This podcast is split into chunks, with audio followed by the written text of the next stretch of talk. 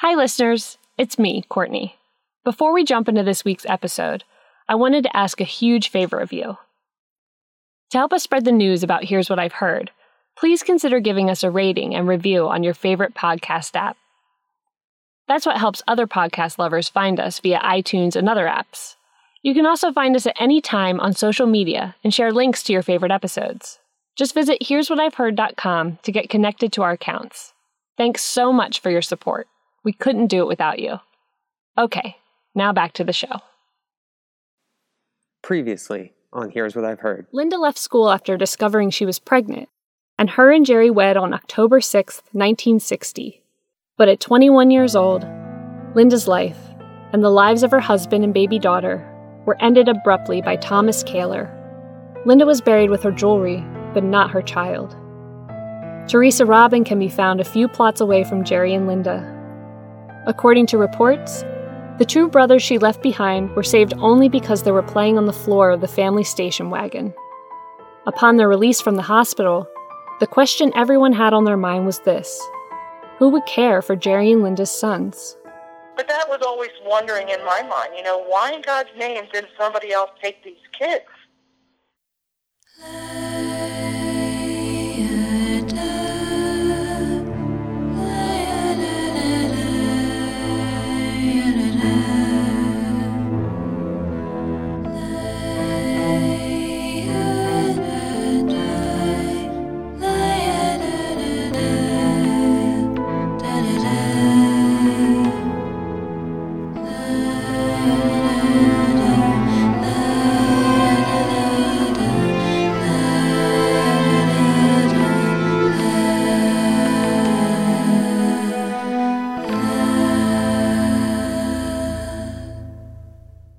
On the night of November 6, 1965, four year old Jerry Klein was thrown through the windshield of his parents' car when it was hit by a drunk driver named Thomas Kaler. His younger brother, three year old Paul, flew into the seats. Three days later, back in Pennsylvania, the Lebanon Daily News reported the following It is believed the Klein sons were saved from more serious injury by the fact that they were playing on the floor in the back of the station wagon when the accident occurred. While both children were initially in critical condition, Paul was released after roughly two weeks, and Jerry was soon able to join him. On December 2, 1965, almost a month after the event, the Hanford Sentinel reported Crash orphan children fly to Pennsylvania uncle. Jerry and Paul Klein, who were orphaned last month when an auto accident killed their parents and baby sister, have flown to Annville, Pennsylvania. Family friend Steve McCarthy delivered the boys, aged four and three, to their uncle in Pennsylvania last weekend. Over 400 Avenal area residents contributed to a fund which helped to pay for transportation and winter clothing for the boys. VA 127, their father's former squadron at Lemoore NAS, made a special group donation to the fund, which was in charge of Lloyd Path. After their release from the hospital, the boys stayed with Mr. and Mrs. Edward E. Gialdini. The boys' parents were Mr. and Mrs. Gerald Klein of 425 Merced Street, Avenal. Driver of the other car involved, Thomas Kaler, 23, of 11774 Second Place, Hanford, has been charged with felony drunken driving and four counts of vehicular manslaughter. Klein, an employee of Standard Oil, had moved to the Avenal area with his wife Linda and their three children immediately after his discharge from the Navy last June. The family was en route to spend the weekend with friends at Lemoore NAS when the fatal accident occurred. My father and uncle had always known that the family was on their way to visit friends at the time of the accident, but neither could remember the names of those friends. Around the time that my dad was in high school, his grandmother Bertha told him that the couple had passed away. He also wasn't clear on how they got back to Pennsylvania from California. His only memory is that he and his brother were traveling with a man who wasn't family. Recently, with the help of a reference librarian from Hanford, California named Sherman, I was able to answer those questions. In an earlier episode, we read an article from the Hanford Sentinel that named the Albert Burns family as the friends the Kleins were on their way to visit. Now we know that they stayed with the Gialdini family after their hospital stays and were flown home by a man named Steve McCarty. It was also deeply touching to see that Jerry's former squadron donated money to help the boys get back to their extended family. A little digging around the newspaper archives revealed that Edgar Gialdini, erroneously listed in the paper as Edward Gialdini, was a manager at Standard Oil, the company my grandfather worked for at the time of his death. I'm not sure if Ed Gialdini knew my grandfather personally, but I did speak to his daughter Martha over Facebook. She said, quote, At that time, Dad was the head of on land oil and natural gas production for Standard Oil, so he was the boss of bosses. Being Italian, he took his responsibilities to the people who worked for him very seriously. Taking your dad and uncle in was not a decision, it was an assumption. That is to say, that's what a person in his position does. Mom was in full agreement. Dad quit Standard Oil in 1978 when the head of the office didn't come through on a promise he made to another worker. They don't make them like that anymore. Ed and his wife, Barbara, were empty nesters, so it seemingly made sense for them to take the boys in. Lloyd Path also worked for Standard Oil and lived in Avenal when the accident occurred. He was the one who organized the winter clothes and transportation funds for Jerry and Paul. I have little to no information about Albert Burns and Steve McCarty. While I understand that Albert was a sailor at Lemoore with my grandfather, I can find no records of him on the usual Navy veteran sites. As for Steve, I'm unsure how my grandparents knew him. He may have been a Lemoore sailor or a Standard Oil employee. He could have even been someone that my grandfather knew in town. A buddy he played pool with at Grigsby's, perhaps. I'm not sure. But I do know that if they were alive to express it, my grandparents would be so grateful for the help of these individuals. While the folks in Avenal came together to care for the Klein boys that first month, the story back in Pennsylvania was a little bit different. For most of his life, my dad believed that no one would step up to take him and his brother, and my uncle felt very similarly. After roughly a year of bouncing around their relatives' homes, they were eventually sent to the Milton Hershey School, a boarding school that exclusively accepted orphan boys at the time. Here's my dad, Jerry. I think I think the whole situation with my aunts and uncles, it just was like almost a perfect storm where like it was some situation where they just didn't want to take on more mm-hmm. more work, which is kind of sad in a way. Like I would never do that. Like if something happened to Anne or Uncle Paul or somebody, I would have taken them right away. Like there's no question. Like mm-hmm. like there's no like not even a trial. I would just be like, we're taking them and we just have to deal with it. Mm-hmm. You know what I mean? It's I, I don't understand that whole not taking us type of mentality. We were too young, or we were this or that. It's just like all excuses. Mm-hmm. blood is blood, man. You take care of them. Yeah. My uncle Paul also wonders why no one stepped up. Why we didn't have a decent uncle and aunt anywhere in our family that could have taken us in. Uh, I know all the excuses and yada yada yada. It's interesting to note that before being enrolled in Milton Hershey, the boys stayed exclusively in Klein households, never with the Seiberts. I always, I always got the impression that our mother's family was just shoved to the wayside. I asked my great uncle Lloyd, Linda's brother, if there was any truth to that sentiment. The Kleins took care of everything. You know, I don't, I don't know if my parents had much to do with any of that. I think the Kleins just kind of took over and took care of everything. I'm not sure how much my parents were involved because they wouldn't talk to us about it. I know my dad was a mess. Mm-hmm. Yeah. When I first started building my family tree nearly a decade ago, I was especially interested to find records connected to my grandmother's side of the family. Since my dad rarely saw them as a child, I didn't know anything about them. I had no idea if Linda had siblings or even what her parents' names were. Her obituary was the start of a long treasure hunt, and I soon discovered that my great grandmother had died in May of 2009, just a few months before I began searching. Had I started sooner, I may have been able to connect my dad and uncle with their grandmother.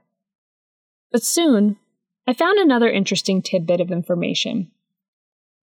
When searching through the 1930 census for my great grandfather, I found he and his brother's names listed alongside approximately 26 other boys within one household, most with different last names. These boys lived with Jay and Mary Schaub and their two daughters, Betty and Hazel. 26 times, next to each young man's name, the census enumerator wrote the same word under the column marked relation, and that word was pupil.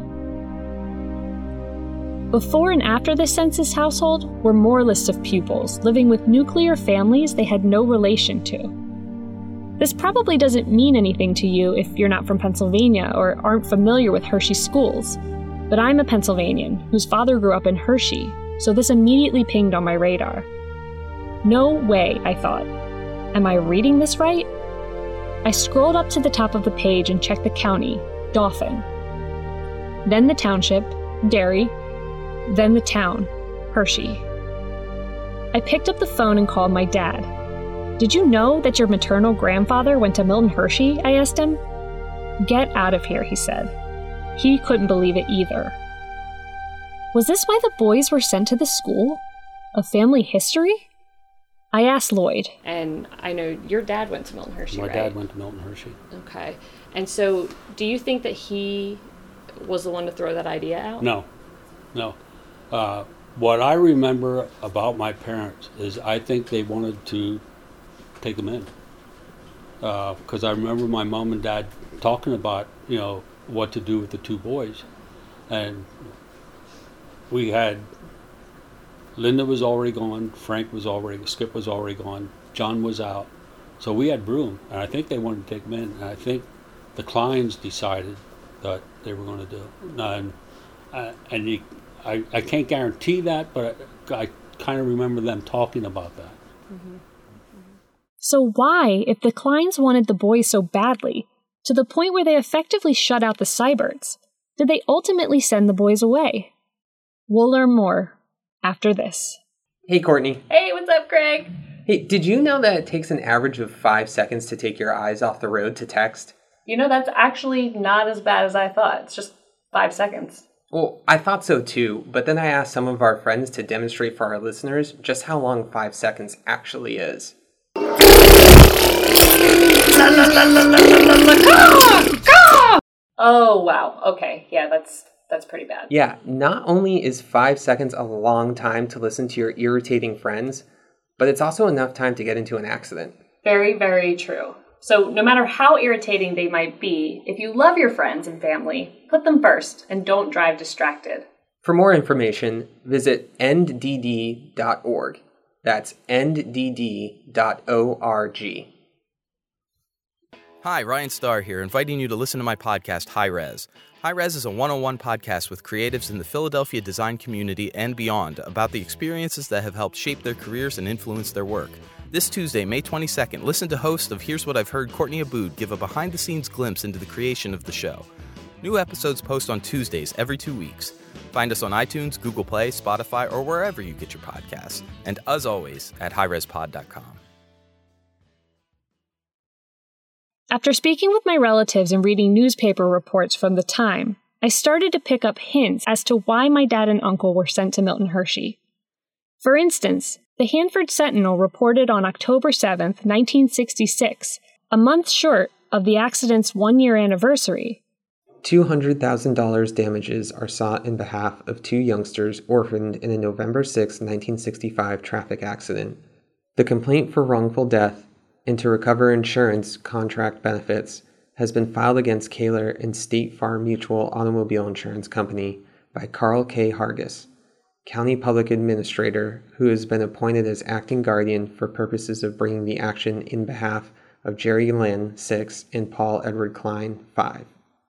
Complaint also alleges the sum of $22,764 is due under terms of insurance carried by Klein, and for this purpose, the insurance company is named defendant. That's right, there was money involved. Now, let me be clear. I'm not suggesting that my family was filled with greedy money grabbers. Adding two growing boys into your household is an expensive prospect. I should know. I have one of my own, and he never stops eating. Not to mention the rate at which he outgrows his clothing. I understand the sudden burden it would have brought to a young family, especially one without a ton of money.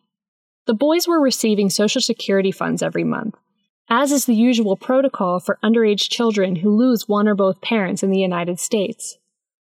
Along with any money they received from the insurance claims, these funds were put into a trust that was overseen by a local bank in Lebanon. Whenever the boys went to stay with a relative, that adult could call the bank and ask for the usual disbursement to be sent to their address. This money was meant to feed and clothe the boys and provide entertainment from time to time. But not everyone had good intentions, and those on the sidelines took notice. Celeste, their cousin on the Seibert side, relayed to me what her mother remembers about the subject. From what my mom heard, of course, this is all hearsay, so, you know, we can't, you know, guarantee this is true. But I guess from what my mom heard through my dad and my grandparents, which would be Fern and Ben, that family members which ones I don't know. If it was other Klein family or if it was the Seibert and Achenbach side of the family, were complaining that they were spending the boys' money on stuff they didn't feel they should have been spending it on. It should have been being spent on the boys themselves. Mm-hmm. But I guess, but I guess they. She said something about a refrigerator. They bought a new refrigerator, and that was something that somebody in the family, not sure what side, were complaining that they were buying, you know, different things that they didn't feel should have been being bought. Right. With the boys' money. Some of the Seiberts were after the money too. I was very va- I very foggy on the details of my mom's side of the family. I had no idea. My grandmother would try to explain it to me, and I was like, okay, there's the bad brother, there's the good brother, I didn't know how many brothers there were. And then Rick took us out one time, took us to the racetracks, and and at the time I didn't realize it, but that he basically had blown all the money that the bank gave him. And then um, the only good brother was Lloyd, of course, and then he was too young at the time. Mm-hmm. And then I kept hearing about this grandmother Devine that I had. Have you ever seen anything on her? I had. Grandmother Devine was Linda's grandmother on her father's side. Her husband, Franklin Seibert Sr., was only 26 years old when he fell off a scaffold during a painting job and fractured his skull. His untimely death is the reason why Linda's father and uncle were sent to Milton Hershey. In those days, you didn't have to lose both parents to be called an orphan, just your father. 22 years later, his wife, Ruth, remarried a man named Patrick Devine. I kept hearing about this grandmother Devine. That's all I kept hearing about. Grandmother Devine. Other than that, nothing. Like my mother's parents, nothing. Like that's all I heard was about grandmother Devine. And I, I remember meeting her like twice.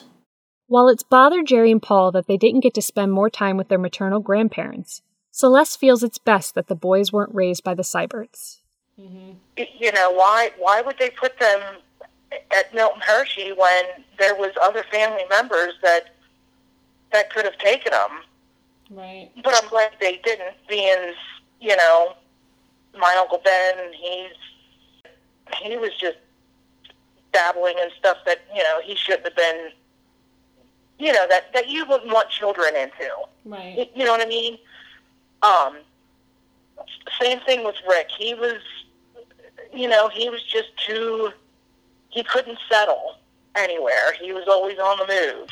But he was the one that you know took him to the racetrack, and you know yeah. he he was he was fine taking him to doing things with him here and there, but um, you know he he didn't leave the right life, lifestyle. Uh, Uncle Lloyd, he was too young. Mm-hmm. You know, at the time. Um, my my parents, you know, they had three. You know, they had three girls, and in a trailer, so you know I'm pretty sure that's the reason why you know my parents didn't take them in. We just didn't have room. But it wasn't talked about a lot, and I I never knew why. Mm-hmm. I still to this day don't know why. When Jerry and Paul arrived in Pennsylvania, they first stayed with their uncle Bob, who was the first to know of the accident. I spoke to his daughter Renata by phone. Um, the reason my dad was called is the fact because your your dad had his number in his wallet. Oh. So that's the only contact person they had. So he, he is the one that was uh, worked through the lawyer out there to bring you know bring him in here. Renata mistakenly refers to my grandfather as my dad, but she's saying that Bob's phone number was in my grandfather's wallet. That, coupled with the fact that Bob was the oldest sibling, is probably why he took charge of coordinating the funeral, bringing the bodies home, and working with the folks in Avenal to arrange for the children's care. Yeah, your grandparents for burial, and you know, I mean, and he signed the papers for Jerry, you know, and because he was in the hospital. Mm-hmm. And stuff, and he brought him in here, brought him back to you know, PA. Basically, uh, my mom just had Jake about the same time. She just brought him home when they came in, so shortly after, you know, shortly before they came in. And uh, you know, it was a lot of hard times then. Um, Alice and my grandmother didn't want to start problems because they didn't think we could take, you know, my mom and dad could take care of the boys. So they're the ones that, you know, they were fighting with. And the court system said it was too much because my mom and dad already had six, you know, six kids to raise them. Mm-hmm. In case you missed it, she said that the system decided that her parents already had six kids to raise, so bringing on Jerry and Paul would have been too much. But my dad recalls that it was his grandparents who stepped in to take them from Bob's house. But I told you about Marlon. So the the day that my grandparents took us out of my uncle Bob's house was the day they came over one day. I, I told you about it. And Marlin started chasing me around with a butcher knife.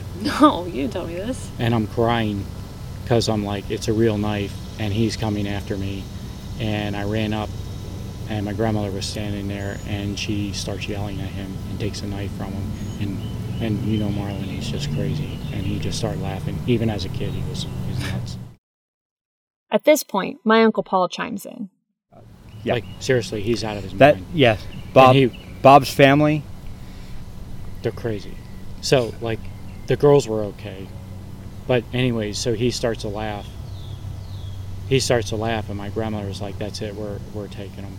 And they took us for a little bit, and that's when I went to kindergarten. I remember something about grandma saying we hadn't that hadn't had a bath in like a week or something. We were all freaking mud and well, shit. we were all like. Like I said, I, re- I remember sitting at the table eating, mm-hmm. and one of my cousins getting up and hands and knees down the table to get food, and then back to his seat. And my grandma used to tell me Bob would drop an engine in the middle of the kitchen and work on it.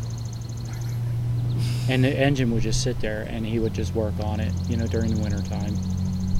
And remember, they would throw all the trash out back of the house. They never had trash pickup. So the entire house was surrounded by this big just mound of trash. Yeah. And it was like, so. And I remember running around with Jake going somewhere, and this guy cut Jake off. Jake and I, I was in the passenger seat. Jake chased him for over an hour. And when he finally cornered him, he jumped out of the car with a baseball bat and literally destroyed the guy's car. And Jacob was probably the most sane of the bunch. Clearly, Bob's house was probably not the best place for the boys to stay. If they had stayed, though, they may have had more information about what happened to their parents' belongings. Well, I got it from one of our cousins, one of his kids, that he basically kept every penny of our parents' stuff that was sold in California. I kind of heard that. The only thing he kept was our daddy's rifle, shotgun, and pistol. Yeah, I heard that too and that was supposed to go to you, but I have no idea what the hell happened to him. I'd like you to have that. If it's still if it's still around, I really would like you to have that. Well, I didn't even know. I never pursued that. Mhm. Um, Bob, Bob kind of conser- deserved a little bit of money because I mean he did take care of us for a little bit. I mean, that's how I feel about it. But I, I mean, um, I mean if they if they still have it, I'd like it. But um, I asked Renata about this, but she said her father just left everything up to the lawyers in California. Beyond that, she isn't sure what happened to any of my grandparents' belongings. While Bob's home was a bust and my grandfather's three younger siblings weren't quite old enough to take in Jerry and Paul, there were still four Klein sisters who could have taken care of them. Alice, the eldest sister, wanted them from the beginning. In an email from 2011, Renata's sister Danette explained that Alice worked with her mother to try and take the boys away from Bob, but Jerry and Paul both described her as someone who was always after their money. Their grandmother, Bertha, often warned them of this, so I don't personally believe that they were working together. Alice's sisters both describe her as being hard to get along with, and her niece, Kathleen, told me about random periods throughout her life where her mother would announce that they were no longer talking to certain family members, Alice included. Knowing all this, it's more likely that Alice and Bertha were both independently seeking to take the boys from Bob at the same time. Unfortunately, Alice suffers from dementia, so I wasn't able to interview her to find out her side of the story. Kathleen's mother, Emma, was the second oldest sister. She and her husband considered adopting the boys, and Kathleen says that her parents even went so far as to sit her and her brother down on the couch and ask them how they would feel about it. Kathleen told me that they were excited by the prospect and eagerly said yes. She never understood why those plans never came to fruition. I've lost my window to ask my great aunt Emma herself. She's still alive, but also suffers from dementia. As we heard in episode 2, Jeanette, who now goes by Ginny, hasn't said whether or not she had plans to adopt the children. But she felt strongly that they shouldn't live with her parents, Bertha and Daniel. She noted that her father loved his children dearly, but that any attempt on his part to show affection was met with criticism from Bertha. Because of this, she felt that their home was not a good environment for Jerry and Paul to be raised in, and she told me that she testified in court to that effect. After that, she says she was disowned as their daughter. But let me back it up a second. Ginny testified in court. My dad was never aware that the fight over he and his brother's custody ended up in front of a judge, but my uncle says that's one of his earliest memories. I have this a vague impression of court and a lot of fighting and the judge saying you, you're going to Milton Hershey. When he first mentioned this, I remember flashing my dad a look like, Do you remember that? I just got a blank face in response. In past episodes, we've heard from Doris, my grandfather's older sister by roughly two and a half years. She says she was closest to her brother, and that he would have wanted her to take the boys, but that things were so tense that she shied away from the fight. And I never discussed it because there was so much friction in the family regarding your dad and, and his brother, you know, who should take care of them. There was big argument over that, you know, and Yeah. actually two of my sisters never even went to my mother's funeral through that. So it was, I thought to myself, you know, I'll, I'll stay out of it if anyone should raise Jerry's boys, it should be me, but I'm not going to open my mouth. I'm not going to get involved in any dispute. Uh, you know, I, I don't want to fight anyone, you know. So that's, you know, I figured, you know, as close as Jerry and I were, that's the way he would have wanted it. And I know that Linda's family wasn't responsible enough to take care of those boys. Well, they were with they were with my parents to begin with, and uh, I I don't remember how they got out to Bob's, but I think because the three sisters started to uh, to argue about things. And which sisters uh, were those? Uh, Jeanette and Emma and Alice. And Emma, Emma was the one that was the instigator because she she uh, was the one that started all the the fuss in the family because she thought she should raise the children, and and but they would have to give their uh, their benefit checks to her. You know, she couldn't afford to raise them on her own. You know, she would need their their their benefit checks. You know, uh, that they would get every month, and my parents said no, that money should go in the bank, and so they they took it into court to try to get her to take care of it. And then two of my sisters went to court and told them that my my father was an alcoholic and my mother was an unfit mother, that they should not raise those children. Hmm. And so the court just made the decision that they should go to the Milton Hershey School. And I said, you know, with all the fuss and carrying on in the family, that would may have been the best decision, you know, for the boys. Yeah. It may not have been what they enjoyed or anything, but it, in the end, at least they had their money when they were 18 and they could get an education. Mm-hmm. So, so uh, yeah, it like I said, my my sisters uh, Emma and Jeanette still never talked to my my mother, and when my sister Jeanette showed up at uh, my father's funeral, I uh, walked over and told her, you know, maybe you should make your amends with mom before it's too late.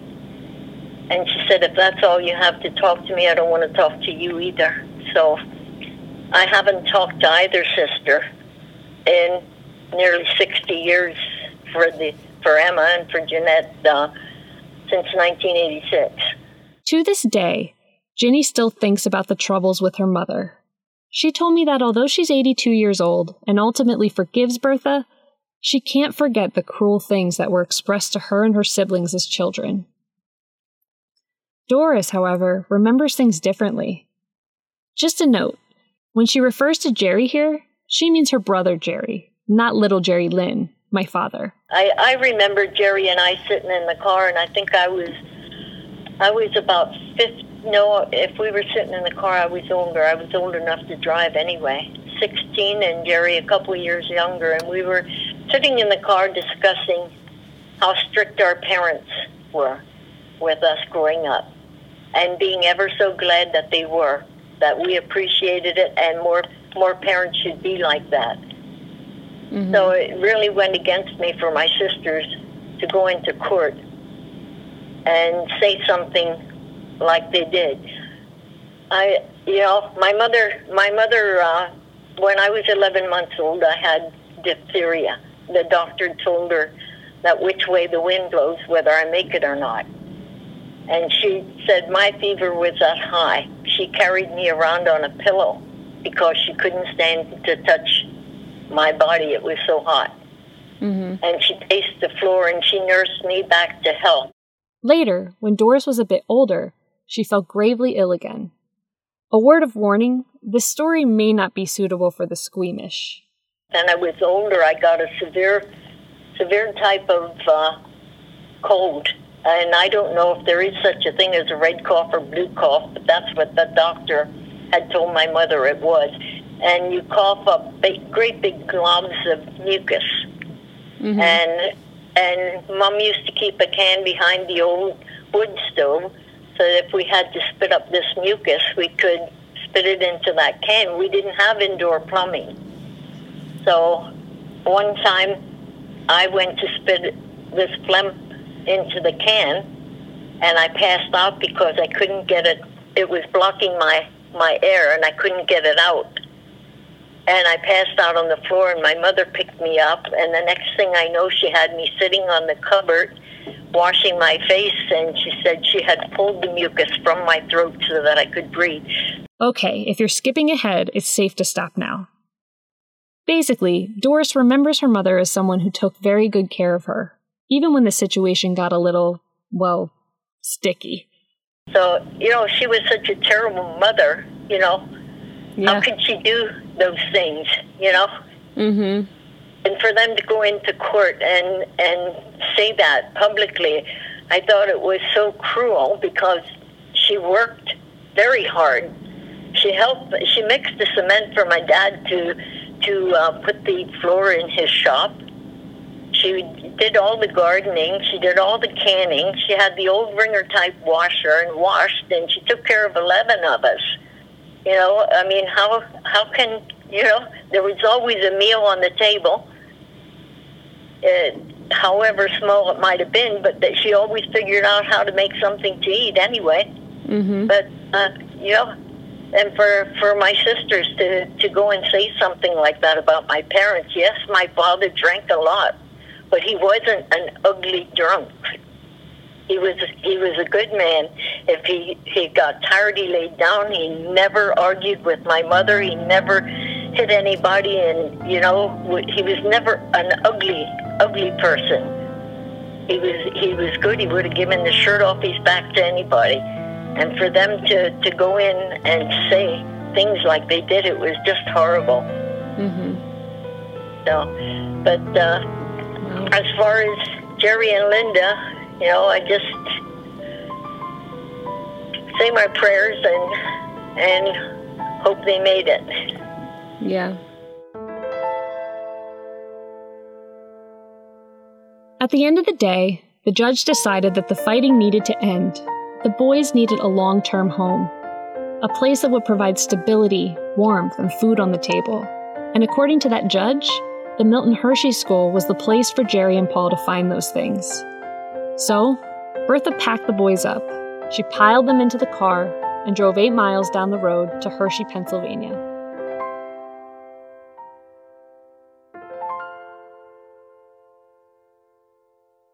And do you remember like your first day there? My first day at Milton Hershey. Mm-hmm. Well, I remember going. My grandmother said we're going to visit this school, and we said okay. So we went. We got in the car and we got there, and they were the adults were talking for a while. We weren't paying attention, and then my grandmother said, "Okay, well, uh, we're leaving now," and I. I turned around to leave with her, and she said, she said, "No, you're staying here," and I said, "What?" I said, "What? We're staying here," and she said, "You're staying here forever." And then someone said, "Well, at least twelfth grade," and then, and then that was it. Next time on Here's What I've Heard. Here's What I've Heard is produced by Courtney Abood and Craig Brown. Musical direction was provided by Julia Cannon, featuring Bobby Steinfeld on piano. Special thanks to our newest patrons, including Uncle Lloyd himself and our friend Bernil. To be a patron and gain access to exclusive content, including original census documents from the Milton Hershey School, visit patreon.com slash here's what I've heard. That's P-A-T-R-E-O-N dot com slash here's what I've heard. Have comments or questions about Here's What I've Heard? Know someone related to this story? Contact us by emailing the team at here's what I've heard.com.